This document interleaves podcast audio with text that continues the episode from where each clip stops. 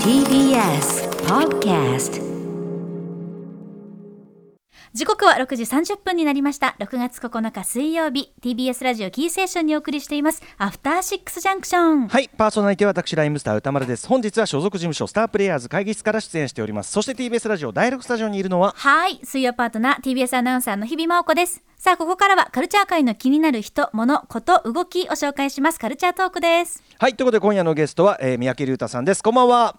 あ、こんばんは。よろしくお願いします。はい、はい、まあ三宅さんはもうね、あのどうもどうもー、非常に頻繁にお世話になっておるため、ははいい、あのいつもいつもお世話になっております。お世話になってます、いえいえとんでもない。改めまして日比さんから三宅さんご紹介お願いします。はい、ご紹介いたします。映画監督や脚本家、さらには脚本や映画制作のカウンセラー的存在、スクリプトドクターとして数々の映画やドラマに携わっていらっしゃいます。また TBS ラジオのコンテンツ、令和版夜のミステリー by オーディオムービーシリーズでは監督、脚本を担当されています。はい、この番組では金曜日の番組振り返り各アトロックフューチャーパストね先週もお世話になりました。ありがとうございますえーであるとか最近は映画先生企画まあそのね素朴な疑問に答えてなどなどもいろいろお世話になっております。えっと最近のねみえっと三宅さんのこうトピックとしてはですね毎回このズーム画面我々はズーム画面越しにお顔を拝見しているわけですが、はい毎回非常に凝ったライティング そしてその映像処理によって まあある種こう今日はどの映画のジャンルだろうみたいな今ねあのズームのチャットでこういろんな議論が交わされておりますが。今日はコンセプト、まあ割とこう暗い感じで奥にそうですね。えーただまあ今日暑かったのでちょっと涼しい感じも出せたらいいかな。ちょっとやっぱホラーー。っていうか怪奇映画っていうかああそうかもしれないですね。あのー奥にちょっと蛍光灯を立てて。あそのね右側の蛍光灯がやっぱり太陽の光ではなく明らかに月の光なはい。ゾりやっぱーッり夜のニュアンスなのでそれで僕怪奇映画というのを連想したんですよああね。なるほど。うんうんかもしれない。でもうん周りはねいろんな勝手なこと言ってもなんか南半球感とか北欧感とかなんか正反対じゃねえかってな全員バラバラな何を言ってんだお前らはっていろんなこと言いますねってねありがとうございます。とんでもないです。はい、ということで三宅さん本日はどんなお話をしてくださるんでしょうか？はい、おすすめの劇場未公開映画をご紹介いたします。こちらもうねあの久々でございますよろしくお願いします、はい、よろしくお願いしおます。願いします。After Six Junction. 生放送でお送りしていますアフターシックスジャンクションこの時間はカルチャートークです。今夜のゲストは脚本家映画監督スクリプトドクターの三宅龍太さんです。改めましてよろしくお願いします。よろしくお願いします。はい、えーもちろん三宅さんね映画を作るだけではなく見るのも大好きっていうかねもうあの普通の人がなかなか見てないようなところまでめちゃめちゃ見ている。ねあの今日ご紹介いただくようなそのいわゆるジャンル映画もそうですし、まあはい岩波ホールもきっちり見てですね。あの我々にいろいろ教えてくださる、えーまあ特にですね著書これなんで劇場公開しなかったんですか？スクリプトドクターが教える未公開映画の楽しみ方出すほど、えー日本劇場未公開映画、えーこちらをちゃんとね、えー探し出してこう目利きであるということで、はい。愛してやまない感じです。ねえ。というわけで三宅さん本日おすすめ日本劇場未公開映画伺っていきます。早速お願いいたしますはい、お願いします。日比さんご無沙汰してます。よろしくお願いします。水曜久しぶり水曜日久しぶり、うんなんかすごいねなんかお久しぶりですねほっとしてます よろしくお願いしますよろしくお願いします。じゃあ早速紹介していきます。はいえ1本目はですね、スペースウォーカーという作品で、んこれはね、2017年のロシア映画です。はい、あのまた例によってロシア映画ですね。うんで、これはね、あの結論から言うと、あの本当に面白いやつです。これあのジャケ見るとちょっとファーストマン風と言いましょうかおっしゃる通りです。まさにおっしゃる通りです。あの、実はこれ、じ実話ベースの映画で、あの、主人公は、あの、アレクセイ・レオーノフという実在した宇宙飛行士なんですね。もちろん役者さんが演じてるんですが、で、1965年の3月18日にですね、旧ソ連が、実は世界で初めて宇宙遊泳を成功させてるんですけども、その宇宙遊泳をした人がレオーノフなんですね。で、そうなんです、そうなんです。で、これアメリカがその宇宙遊泳をするのは、このレオノフの遊泳の3ヶ月後なので、本当にまさに世界で最初の男というかですね、宇宙遊泳に関してはということなんですね。で、まあ本当にあの、ロシアでは誰でも知ってるような英雄的な存在で、あの、例えばですけど、あの、2001年宇宙の旅の続編で2010年っていう、はいはい。はい、映画にもなりましたけども、あスはい。あ、そうですね。あそこにあの、ロシアの宇宙船でレオーノフ号っていうのが出てきたと思うんですが、えーうん。あれの元になった人です。ね。ね。はいうんうん。そのぐらい有名な人だと。うんうんうん。で、その彼のその初の宇宙遊泳っていうのは、まあ大変順調で大成功だったというふうに当時はされていたんですけども、うんうん実はそれは表向きの話で、うんうん。本当は順調とは程遠いですね、うんうん。大変恐ろしいあの危険を伴うあのともするとこれよく死ななかったなっていうぐらい恐ろしいへ出来事だったという、その全貌を描いていくという映画ーです。なのでそういう意味ではそのファーストマン的でもありますし、うんうんうんえーなんですかアポロ13的でもあるし、えまあ、もっと言うとゼログラビティ的でもあるという、うんしかもそれが実話である実話であり我々はどうしても今までそのハリウッド映画中心視観でねこういろいろはい。映画を見てきてるから、どうしてもええ。宇宙競争宇宙史ものってソ連ってどっちかっていうとこう、まあ、悪役とまではないけど先越されちゃって悔しい、で頑張るアメリカ。で成果を残すみたいな。どうしてもその視点がねあの中心のね。視観が植え付けられちゃってるけど、そりゃソ連側にもドラマありますわってね。そうなんですよ。うんうんでね、これがね、本当に恐ろしいというかですね、あの、まあ、だし、気の毒だし、感情移入する人多いと思うんですけど、うんうんうん。結局その、もともと宇宙遊泳はやろうとしていたんだけれども、うん。そのアメリカの計画がどうも前倒しになったっていうのを聞いて、急に技術班も含めて納期が異常に早まってしまうんうですよ。そのうんうん、宇宙開発戦ですよ争の煽りを受けてるわけですね、もろに。そうなんですよ。だからこう技術パートも、そのレオノフたちがその宇宙服を着てみて、これちょっと関節の動きが悪いから、危ないから、こういうふうにしてほしいみたいなことを図面とか作ってまで説明するんですけどうんうんうん、それ分かってるんだけど、それをやると2年かかるんだよっていうような。うわあー不備はだ承知で。そうなんですよ。でもアメリカが6月に打ち上げるって言ってるから、絶対うちは3月に打ち上げなきゃいけないんだっていうような、こう全大きな流れにこうみんなが乗っからざるを得なくて、その全員がね、ちょっと無理をしていくんですね。うんうんうんで、そのテスト飛行でダミーの人形を乗せて飛ばすんですけど、それがまあちょっとしたミスで自爆してしまったりして、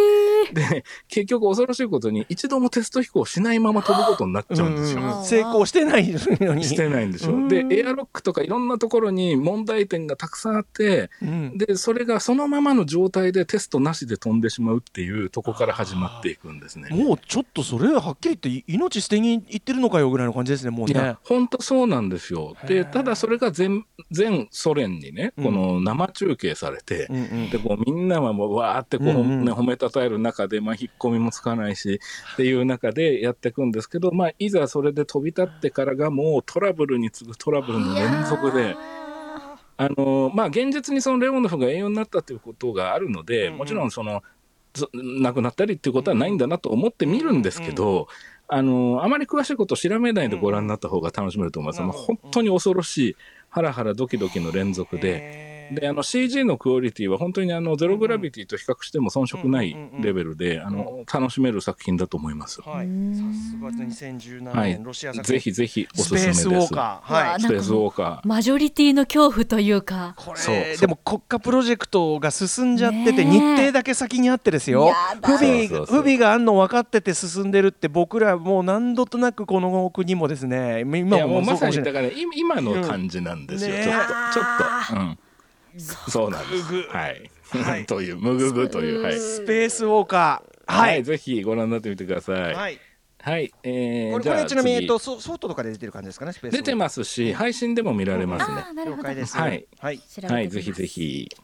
続いて、えーで、はい、2本目はですね、ある娼婦の食材という作品で、うん。これはあの2019年のエクアドルの映画です。エクアドル。でエクアドル、珍しいですね。で、エクアドルっていうのは、まあ、あのご存知の通り、そのコロンビアとペルーに挟まれたすごく小さな国ですけども、あのレンタルビデオ屋さんに行くと、この映画はね、文芸ロスに分類されてるんですけど、まあ、実際見てみたら、ちょっと違うかなっていう感じを受けました。うんうんどちらかというと社会派で、それもその貧困国の性的搾取っていうものに対しての、えーちょっと告発的な意味もある社会派で、非常に見応えがありました。で、あの、主人公はダナっていう名前の娼婦なんですけども、あの、非常にこう、カツカツの生活を送っててですね、えーで、借金が実はたくさんあってですね、そのヤクザみたいな人から借金してて、で、なんとか仕事をしながら返していくんですけども、あの、まあちょっと言葉はあれなんですけど、実はもうあまり若い方ではないんですね、この旦那さんという方が。で、それもあって言葉はまあ非常に良くないんですけども、あまりお客さんが取れないというかですね、つまりあまりこう稼げてない状態なんですね。それでも、その、娼婦を続けてるのには理由があって、うん実は実家のお母さんに幼い娘さんを預けてるんですね、この旦那さんが。で、その子が人工透析が必要で、どうしてもお金が必要であると。うんいうことで、その借金をずっとこう繰り返していて、まあ、利子ばっかり溜まっていくということで、かなりせっつかれた状態にあります。で、そういうストレスが重なる毎日を送っていて、まあどうしてもその彼女は息抜きが必要で、まあこれは良くないことだと思うんですけども、薬に手を出してしまうというようなことも起きている。で、目立たないようにこう足の指の股に注射針を刺したりっていうようなことをしている毎日なんですね。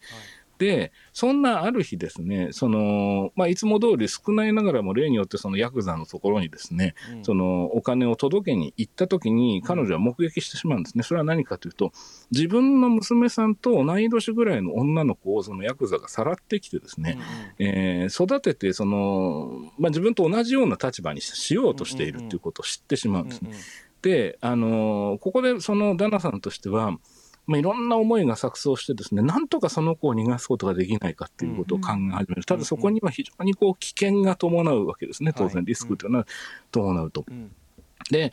まあじゃあどうなっていくのかっていう話なんですが、ええ。実はこれ舞台が2016年のエクアドルで少し前の、数年前の時間が設定されてるんですね。んここが結構肝で、うんうん。2016年っていうのは実はエクアドルで大きな地震があったんですよね。で、これがね、物語の背景に、まあの、ちょっと忍び込んでいる部分があってですね。で、実際その旦那さんの常連のお客さんの中に中年のお医者さんの男性がいるんですけど、彼は被災地で瓦礫に閉じ込められてた子供を助けられなかったってことのすごく無力感に苛まれてたりとか、まあそういうエピソードがこう、ちらほらちらほら出てくるんですね。でね、あの、映画のテロップにも出るんですけども、エクアドルっていうのは、その、女の子が13歳を過ぎると性的搾取のターゲットになりやすいリスクっていうのが非常に上がってしまって、とりわけその貧困家庭の娘さんっていうのはターゲットになりやすい。で、そこに拍車をかけたのは、こう2016年の地震だっていうんですね。で、実際そのさらわれた女の子っていうのは、その地震をきっかけに親御さんとはぐれてしまった子でっていうね、こういうことは実際にあるらしいんですね。で、この辺も丁寧に救い取りながら、でも結局そのひ一人の女性がどういうふうに自分のね、その思いとか誇りとかそういうものをかけて立ち上がっていくのかっていう過程を描いた丁寧な作品で、アカデミー外国語映画賞のエクアドルの代表で候補にはなったんですけど、ノミネートには残念ながらならなかったっていう、そういう作品で。あのあまり知られてないみたいなんですけど、非常に良作だと思いますので、ぜひお勧めしたいなと思いました。ね、パッケージング的にはねそのこうジャンル的なところにはね行きがちだけどちょっとそれとは違そううなんです重みがある。よね。エクアドル、はい。えーエクアドル映画でえー2019年の作品ある娼婦の食材ご紹介いただきはい、ました、ぜひご覧ください。はい。そしてもう一本いきましょうか、はいえーうんもう一本いけますかね。行きましょうはいえっ、とですね、アメリカの2019年の作品で、ミュータンツ光と闇の能力能力者という作品です。うんで、これはですね、現代のロサンゼルスが舞台で、あの主人公は女性のアメリカ人の刑事なんですね。ステラさんという刑事なんですけど、まあ、ある時ですね、その同僚から、ちょっとおかしな遺体があるから見に来てくれって言われて、まあ、現場に行くんです。でも彼女、殺人家の刑事なんで、不思議な遺体なんて散々見てるんですけども、まあ、どんなもんかと思って行ったらですね、非常に異様な遺体がありまして、うんそれはね、道に立ったまま亡くなってる女性の遺体なんですね。でしかも、石みたいになってるんですよ。こう人体じゃなくて、こう固まってるんですよ。うんで、周りに別に火とかが起きたような痕跡もないんですね。うんで、なんだこれって話になって。で、現場にあったその遺体の身分証から、その人が大城京子っていう名前の40代の日本人女性だということがわかります。で、検視官が出した結果っていうのは、死後1000年経ってるっていうんですよ。年齢より、んそうなんですよ。あれ？40代の女性なのに死後1000年経ってるっていう計算になるって、もう訳がわからないわけですね。一体なんだこの事件ってことになって、そのステラさんは、その大城京子さんのその年老いた母親と、その18歳になったばかりの娘と3人暮らしだっていうことが分かって、その家族に会いに行くんですね。うんで、この年老いた母親っていうのはどうも何か訳を知ってるっぽいんですよ。うんで、一方、娘ののり子は訳が分かんなくてお母さんに会いたいと。あの、会うの怖いけど会いたいって言ってるんですね。で、この娘ののり子という人物との関わりから、このお話っていうのは、こう、だんだんこう、なんていうんですかね、うんあの、現実からちょっと離れたような世界にこう展開していくっていうようなお話なんですね。うんで、実はこの家系っていうのは、その代々こう日本でその神事に関わってきた、うんえー家系で、ちょっとこの人間では普通できないような能力っていうのを持ってる家系であるってことが分かってくるんです。で、その中でそのお母さんが何者かにうん石にされ、で、そしておばあさんもそういう目に遭い、いよいよこののりこちゃんという子に危険が迫ろうとしていると。で、そんな中、この主人公のステラは、えーじゃあどのようにこの事件と向き合っていくのかという、まあ、そういうような話です。うんうんで見どころとしてはですねその物語のキーになっている人物のり子を演じているのがええ。福原カレンさんという日本人の女優さんですね、アメリカで活躍されてますね。スーサイドスクワットのあれですね。そうですね、ん。であとザ・ボーイズのキミコっていう、あそうだキミコ。そうででしたそうでした。そうなんです。公演でした。はいはい。そうなんです、そうなんです。で、さらに彼女を付け狙う謎の人物、まあ、パッケージに兄って書いてあるんで、もう兄でいいと思うんですけど、あの、これがですね、あの、日本のミュージシャンのみやびさん。宮城さんは映画活躍されてますね、うんそうなんですよ。で、これね、あのーちょっとながらみにあんまり向いてない映画で。そうなんなんかすごいねいわゆるジャンル映画それこそ的なパッケージングだけどもそうなんですよ。ただね、これ、ながらみしてるとですね、いわゆるサイキックバトルものをやろうとして失敗したものに見えちゃう危険性と非常に高くてですね。つまり肝はそこじゃないそこじゃない。んで、ものすごい繊細ですね。はであ、特に映画館の静かな環境で見てたら、多分そういう誤読をする人の数っていうのは大幅に減っただろうなという気がするぐらい、へ音の演出が本当に繊細なので、ーあのぜひご覧になる際はですね、イヤホンとかヘッドホンをしてご覧になった方が、もの人の本当吐息の音とかね、そういうようなこととかを丁寧に丁寧に演出に生かしていく作りで、映像的にもね、あの影っていうものをものすごく生かしたね、暗いトーンでね、ねあの多分明るいテレビとか、あの部屋とかね、あのそういうので見てるとね、な何が起きてるんだかよくわかんないっていうようなところも出てくるかもしれないので、まあなるべく映画を見ているっていう感じに近い状態で見るといいんじゃないかなと思ないんかました。パッケージングのジャンル感にこう似合わぬというか実はすごく映画純映画的なかうん語り口の志が高いっていうかねはい、あの、非常にこうなんてミニシアター的な映画です。そうなんだこれ、えーそうなんです。パッケージでは全く見えないですね。ねえおなじみのパターンですよこれね 宮同川さんじようなパターンです。いつもの。はい。はいということでちょっとおさらいしておきましょう3本ですはい。まずは1本目、えーススペースウォーカー。これがロシアの作品です。そして2つ目は、ある娼婦の食材、エクアドルの作品。そして最後が、ミュータンツ、光と闇の能力者、アメリカのものです。この3本でいした。やーもう3本とももう面白そうでもうみんなこうもうめちゃめちゃ見たくなるご紹介でいつもあありがとうございますぜひぜひうんご覧になってみてください。宮家さん最後にお知らせ事などあればお願いしますはい、えーとですね、あの先ほどご紹介いただいたんですけども、劇場公開映画のような仕上がりじゃなくても面白い映画っていうのはたくさんありますので、あの未公開映画に関する本でですね、あのこれなんで劇場公開しなかったんですかっていう本が出てますので、もしごご興味持っていただけたら嬉しいかなというふうに思っております。素晴らしい名著でございますはいありがとうございます。まあ三宅さんまた今後ともいろいろお世話になりっぱなしになると思うので本当すいませんありがとうございます割とすぐ振り返ることになりそういやです。ほ本当にすいません本当にもう、はいい、やもう三宅さん頼りでございます本当に。はい振り返ることに。ということで、えーここまでのゲストは三宅龍太さんでしたありがとうございましたはい、どうもありがとうございました。ありがとうございました。どうもです。Station. After Six Junction.